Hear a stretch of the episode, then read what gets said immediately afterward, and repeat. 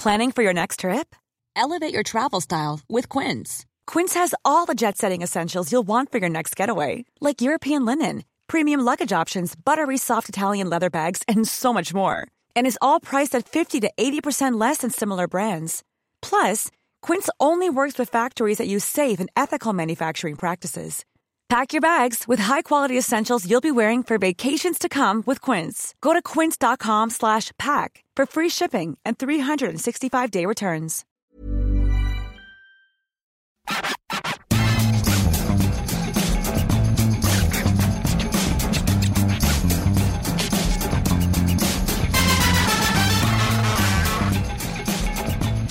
Bonjour à tous et bienvenue dans le FC Stream Team. Je suis Martin Mosnier, journaliste à Eurosport. Et pour ceux qui nous écoutent uniquement en podcast, eh ben c'est bien dommage aujourd'hui.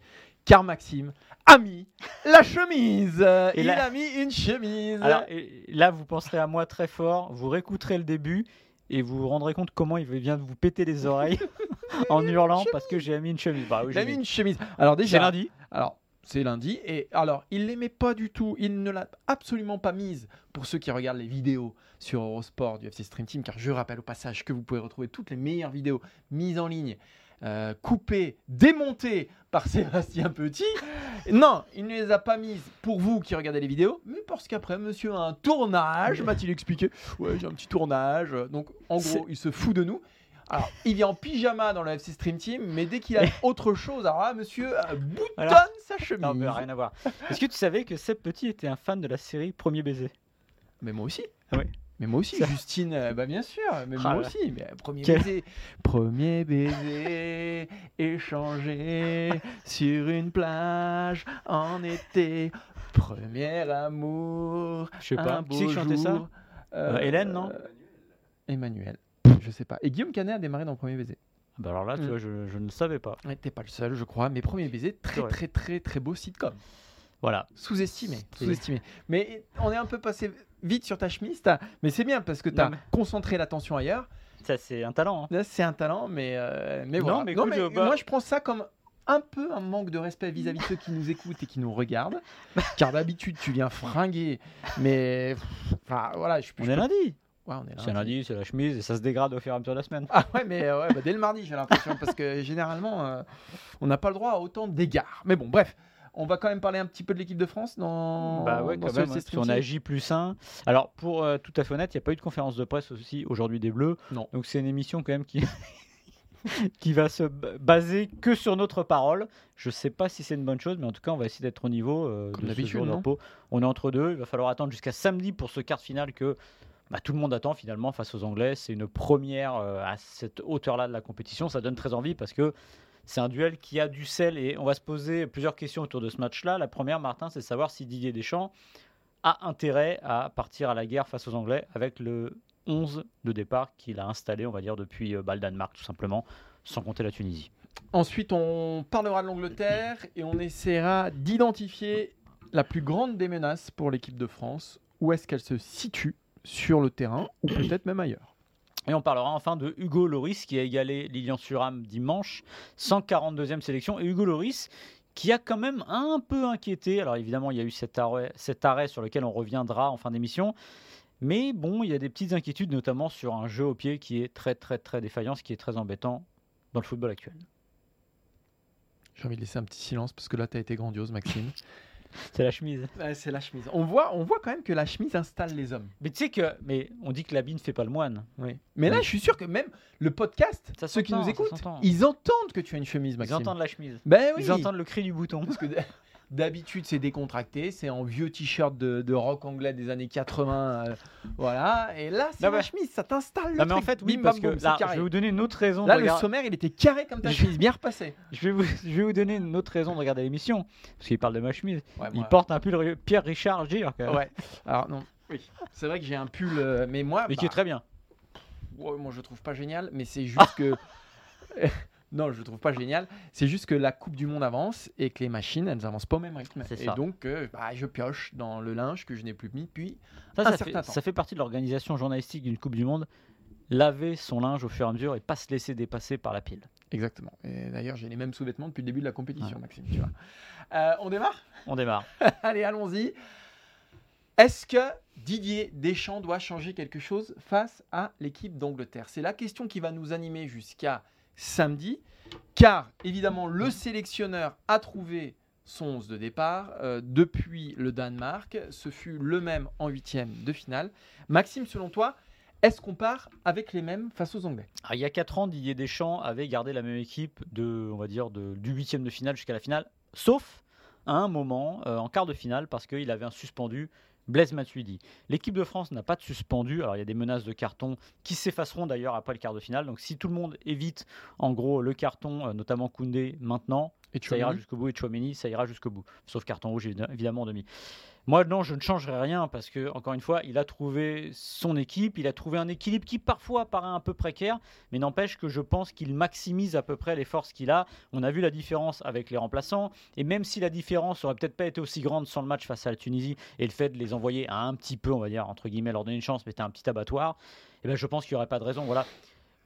Il y a eu suffisamment de changements de joueurs ces derniers mois et de systèmes, de tentatives pour se dire que non, l'équipe de France a quelque chose. Il faut y aller au bout avec ces idées-là. Je pense que ce qu'on a sous les yeux, c'est la meilleure version de l'équipe de France. Et surtout, il ne faut pas s'adapter, il faut imposer le rapport de force. Et imposer le rapport de force, pour moi, c'est garder les mêmes. Alors, je suis d'accord avec toi, une exception près tout de même, en tout cas, qui mérite réflexion. Euh, les points forts de l'équipe d'Angleterre, on en parlera sans doute dans le deuxième sujet, correspondent aux points faibles de cette équipe de France. Et je pense qu'il faut peut-être bouger un tout petit peu le curseur. Je m'explique. C'est quoi les points forts de, de cette équipe d'Angleterre? C'est les ailiers, Mm. c'est les attaquants de couloir et c'est même euh, les latéraux, dans une certaine mesure. Les points faibles de cette équipe de France se situent dans ces mêmes couloirs et notamment au poste de latéraux euh, et surtout à droite. Est-ce qu'il faut continuer à exposer Koundé alors que Ousmane Dembélé, même s'il s'applique Mm. À, à faire des retours défensifs, euh, on sent que c'est pas dans son ADN, c'est pas comme ça qu'il est construit. Et est-ce qu'il ne faut pas donner un peu plus d'aide à euh, Jules Koundé d'une façon ou d'une autre?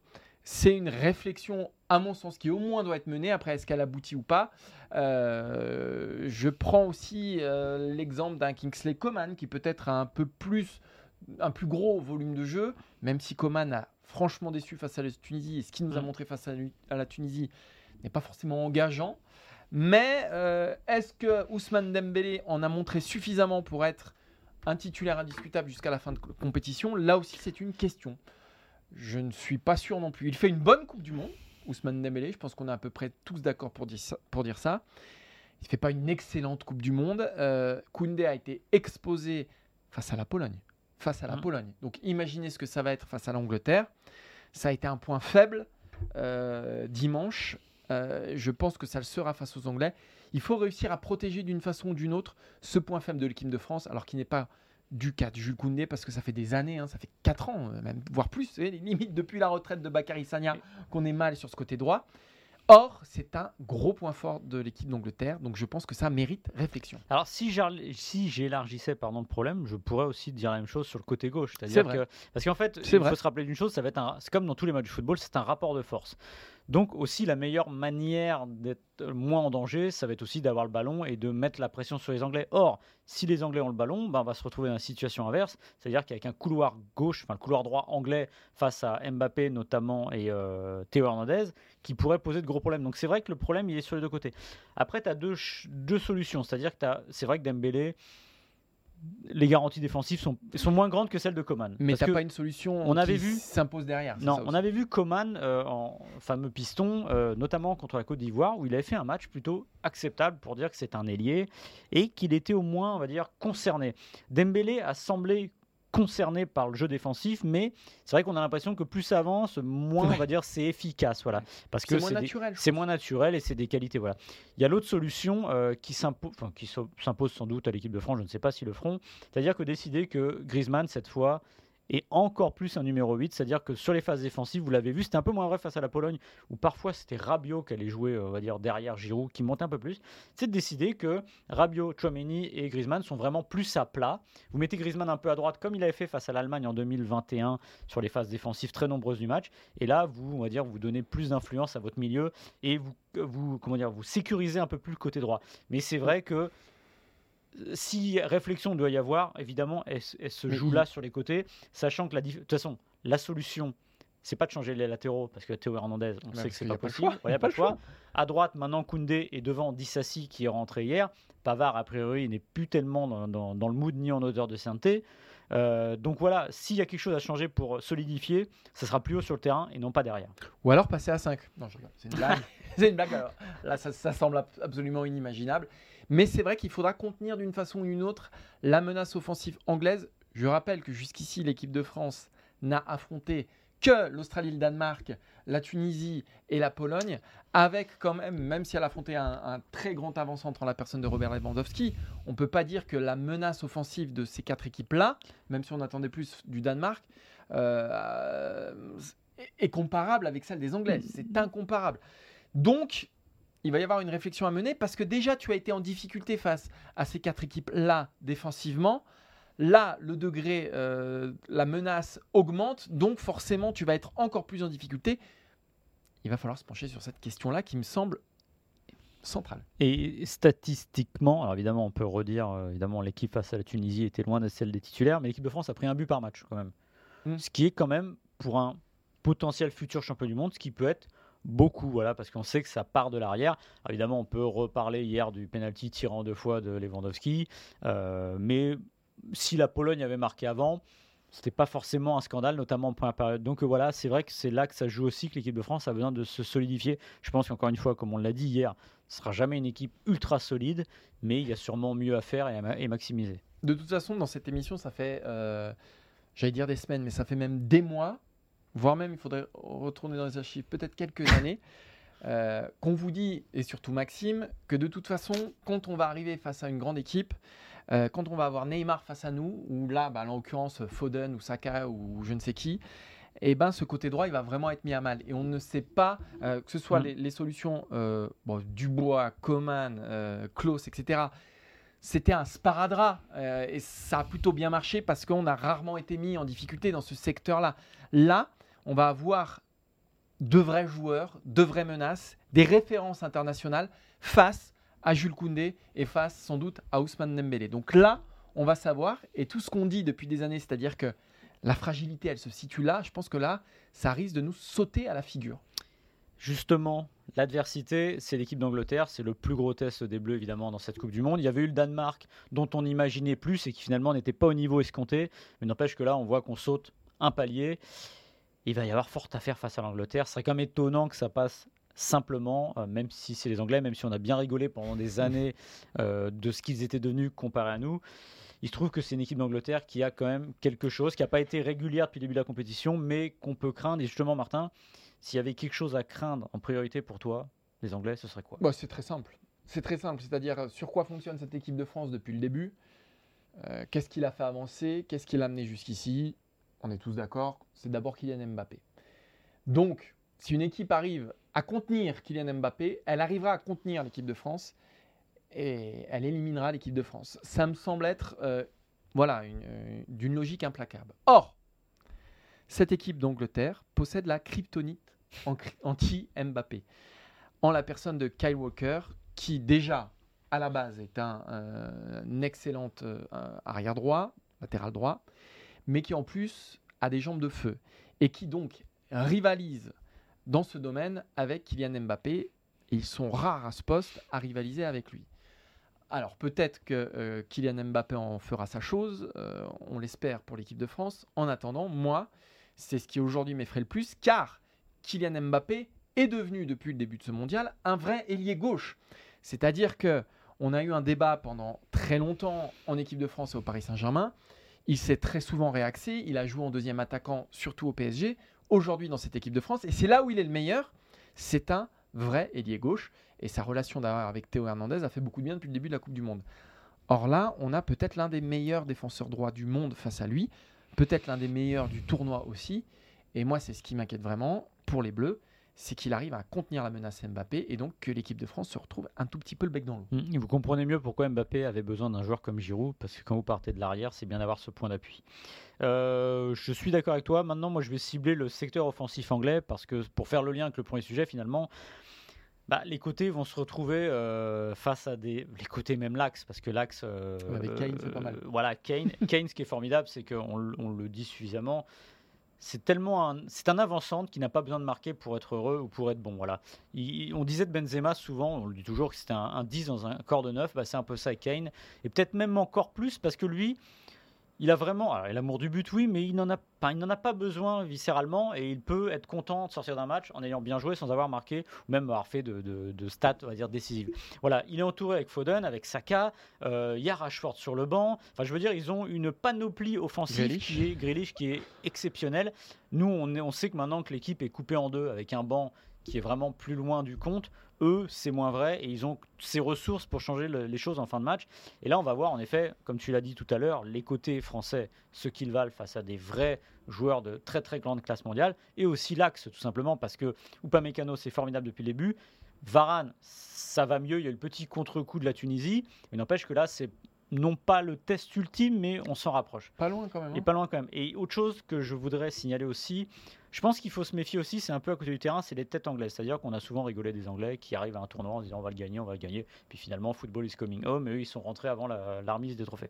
Or, cette équipe d'Angleterre est demi-finaliste de la Coupe du Monde 2018, finaliste de l'Euro 2021. Elle n'a pas gagné, vous avez raison. Et elle est encore quart de finaliste euh, de la Coupe du Monde euh, 2022. Elle est quasiment dans son âge d'or moderne, cette équipe d'Angleterre. Et elle aussi, un peu à l'image, on sait ce qui est ad- advenu de la Belgique, et même des Bleus, on va dire, de 2014 à 2018, c'est une équipe qui a grandi, qui a appris et qui a magasiné l'expérience et qui aussi sait faire la part aux jeunes. Et je pense que, paradoxalement, elle a perdu cette finale de l'Euro, mais elle sait cette fois que oui, ils peuvent gagner. C'est plus euh, une incantation, une pièce jetée en l'air. C'est une équipe qui a confiance. Et je serais très étonné que samedi, ils rentrent sur le terrain en faisant le dos rond face aux Bleus. Et la dernière équipe à avoir euh, perdu une finale d'Euro, derrière, elle a gagné la Coupe du Monde. Exactement. Ça, c'est Euh, pour la stat. Ça, c'est pour la stat. Euh, euh, et je vais revenir sur quelque chose que tu as dit et qui me semble là aussi essentiel, surtout si le match venait à se jouer dans les derniers instants, surtout si le match venait à se prolonger Mm. après les 90 minutes dans une prolongation irrespirable. Je pense que là, aujourd'hui, j'estime toujours que l'équipe de France a un- une petite tête d'avance sur l'équipe d'Angleterre. Mais si ça devait se jouer en prolongation ou dans les 20 dernières minutes, le rapport de force pour moi s'équilibrerait, voire pencherait du côté de l'Angleterre pour ce que tu as dit. Pour euh, la variété du banc anglais, euh, la puissance du banc anglais, euh, et même, j'ai envie de dire, par rapport au banc français, une sorte d'expérience quand même Mm. du, banc, du banc anglais. L'équipe de France n'a plus. mm, Enfin, le banc de l'équipe de France n'a plus marqué un but en compétition internationale depuis France-Albanie. Deuxième match de l'Euro 2016, ça fait 6 ans. Et celui qui marque, c'est Griezmann, donc qui n'est pas vraiment un remplaçant, mais plutôt un titulaire qui rentre en fin de match. Donc, euh, l'équipe de France, le banc de l'équipe de France ne sert plus à rien depuis euh, bah, une bonne décennie. euh, en compétition internationale, alors que le banc anglais a déjà fait tourner les matchs sur cette compétition. Donc forcément, sur ce rapport de force-là, la balance, elle penche très nettement du côté de, l'Angleterre, et l'équipe de France serait plutôt bien inspirée de faire pencher ce huitième bien avant la 70e minute, par exemple. Ce qui serait marrant, c'est de les voir tous les deux au tir au but parce que euh, les Français ne les bossent pas. Ils restent sur une série euh, perdue, même deux, mais l'autre remonte bien plus loin.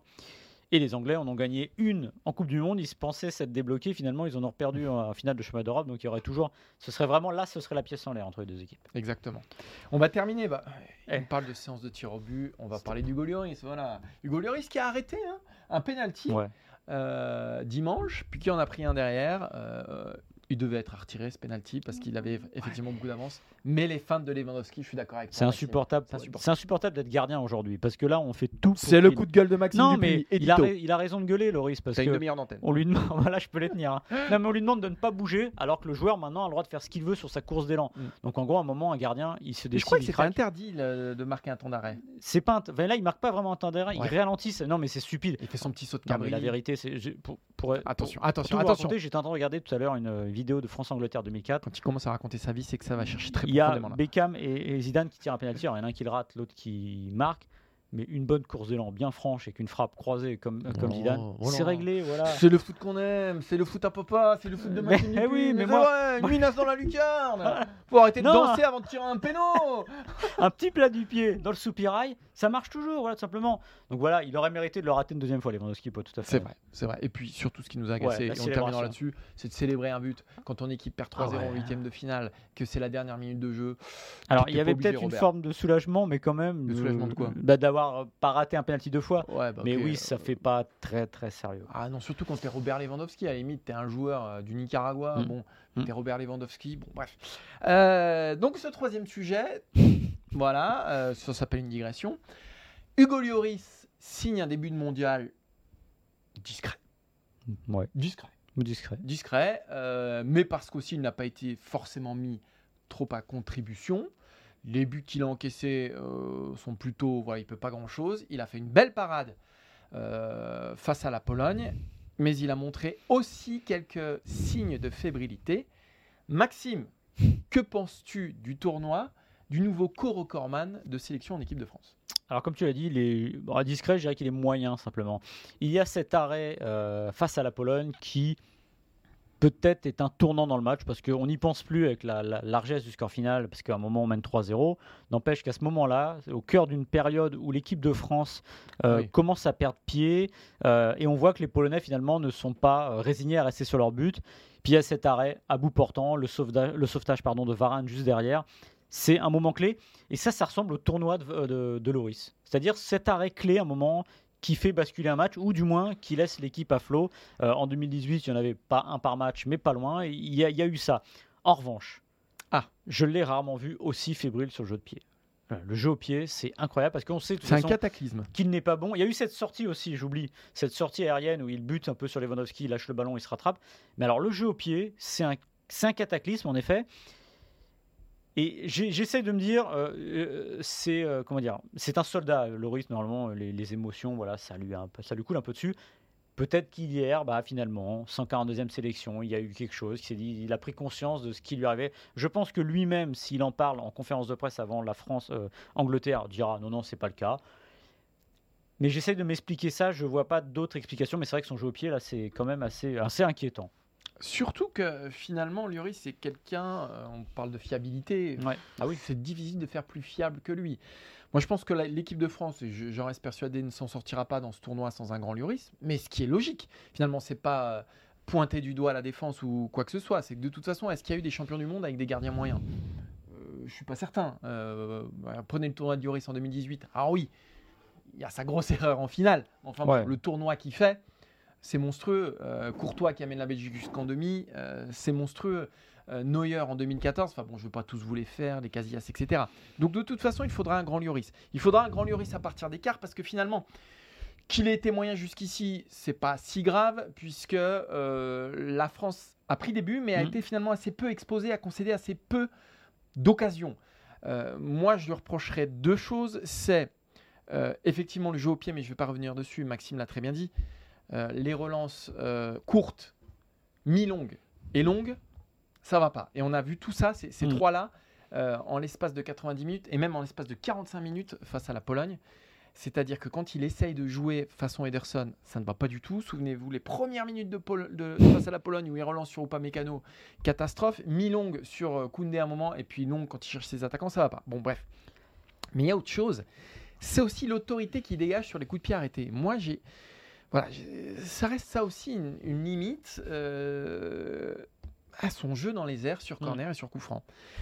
Euh, face au Danemark, alors face à ce Danemark et même face au Danemark avant, euh, voilà, moi je ne l'ai pas trou- toujours trouvé très souverain sur les coups de pied arrêtés, mais sur la ligne, pour l'instant, on l'a vu face à la Pologne, ça reste, voilà, ça reste ce qu'il est, c'est-à-dire effectivement, comme tu disais, le gardien qui signe l'arrêt signature, qui maintient les Bleus dans le match, et tant qu'il sera comme ça, euh, on pourra rien lui reprocher. C'est peut-être ce qui fera sa différence au bout du compte avec Barthez. Voilà. Quand il faudra un jour euh, chercher à classer les deux. Alors Barthez, le jeu au pied, évidemment, ça c'est sans commune mesure Mm, avec euh. Loris. Mais peut-être aussi ce- que ce soit un gardien qui soit vu comme un l'arrêt signature et mm, il a une forme de régularité, mais c'est est difficile à définir. Euh, pour le jeu au pied, moi, ce que je ne comprends pas forcément, c'est-à-dire que, comme tu as dit, arrête de jouer court, t'es pas Ederson, euh, tu, tu n'as pas ces qualités-là. Ok, le football moderne veut ça, mais à un moment, je pense qu'il faut des fois balancer. Et d'autant plus balancer qu'il y a quand même un point de Ce qu'a fixation. Sechny d'ailleurs Ouais. hein, euh, f- face à la France. Tu as ce point de fixation, ce point d'appui qui s'appelle Olivier Giroud, qui donne pas sa part au chien pour aller au duel. Et puis des fois, bah, ça t'aide aussi à sortir et à, à sortir d'une pression. Donc des fois, enfin, j'ai envie de lui dire, essaye de viser euh, Olivier Giroud. Puis euh, sur un coup de tête, une bonne déviation, il y a deux trois flèches qui peuvent partir, donc ce serait pas plus mal. Et un autre conseil, enfin un conseil non, mais un coup de main s'il veut, c'est Antoine Griezmann qui a dit qu'il était aussi prêt à tirer les 6 mètres la dernière fois en conférence de presse. Donc bah, c'est peut-être une solution voilà aussi. Non mais euh, blague à part, je pense que Enfin, je me souviens de sa, sa relance en Suède, Oui. dans l'axe où il y a le but suédois. Enfin, pas que ça arrive en Coupe du Monde, voilà. Et ce serait dommage parce qu'il y aurait rien de plus rageant. On l'aurait vu arriver, donc je pense que là-dessus, bah, autant balancer des grandes ogives des fois et puis voilà. Mais en vérité, sa Coupe du Monde, elle démarre samedi à Hugo Oui. Lloris. Elle démarre samedi parce que bah, c'est ce qu'on disait dans le deuxième sujet. Il va y avoir une vraie menace offensive. Il va y avoir Kane, il va y avoir euh, bah, Rashford, Foden, on va pas tous vous les faire. En demi, euh, que ce soit l'Espagne, le Portugal, sans doute. En finale, voilà. C'est là où on va l'attendre. Quand euh, D'ailleurs, ce qui est assez rigolo, c'est que son tournoi. alors, il fait un, un bon premier tour, mais son tournoi démarre en quart aussi Mm. en 2018 où il sort les parades face à l'Uruguay. En fait, c'est deux matchs références, c'est quart et demi. Son tournoi, il est monstrueux au- grâce Ouais. à ses prestations en quart et en demi. Il y a un arrêt bon, oui, face, face à à l'Australie. Mais oui, oui, non, mais t'as raison. Là, au, c'est. au Pérou aussi, où il fait un, be- un bel arrêt en, en première Bah, période. Mais en fait, son tournoi, euh, voilà, son, son tournoi est sublimé à partir des quarts. Donc, ne nous inquiétons pas pour Hugo Loris. Il a 142 sélections. S'il n'était pas fiable, je pense qu'on s'en serait rendu compte. Et Didier Deschamps avec nous. Voilà, faisons confiance au capitaine. Et puis, bah, rendez-vous bientôt, Maxime. Demain, peut-être? Sans doute demain. oui. Sans doute demain ou peut-être jeudi, mercredi, il n'y aura pas de FC Stream Team car on laisse place à Cyril Morin pour un tour du monde et un bilan des huitièmes de finale de cette Coupe du Monde. Est-ce que Maxime aura une chemise dans le prochain FC Stream Team? Ce n'est pas sûr. C'est pas, c'est pas une certitude demain. C'est pas une certitude, voilà. Deux chemises. euh, Mais on espère en tout cas que tu seras présentable. Ouais, présentables. Je serais propre en tout cas. Alors s'il y a bien une chose dont je ne doute pas, c'est de ton hygiène, Maxime, qui est irréprochable. Mais- Je fais cette Stream Team à tes côtés depuis bientôt 6 ans et je n'ai absolument rien à te reprocher. La barbe, euh, elle est coupée. Ah, De toute façon, même si je la laisse pousser. Non, mais je veux dire, c'est propre. Ah oui, oui, oui. bah, Ouais, non, mais me- t'es, carré, Max. On essaye de se respecter encore. Oui, mais tu sais, des fois, là, j'arrive, oh, bon, Ouais. on s'installe dans un confort. Ça fait 6 ans finalement, mais vrai. Non, il reste nickel. Et il pousse, il me challenge en fait. Il me challenge. à Dans la nickelitude. Exactement. Merci Sébastien en manette. Merci Quentin au visuel. Merci à vous, chers auditeurs Chères auditrices, et auditrices, évidemment, évidemment. Euh, et euh, bah, à bientôt. à bientôt. Salut Ciao.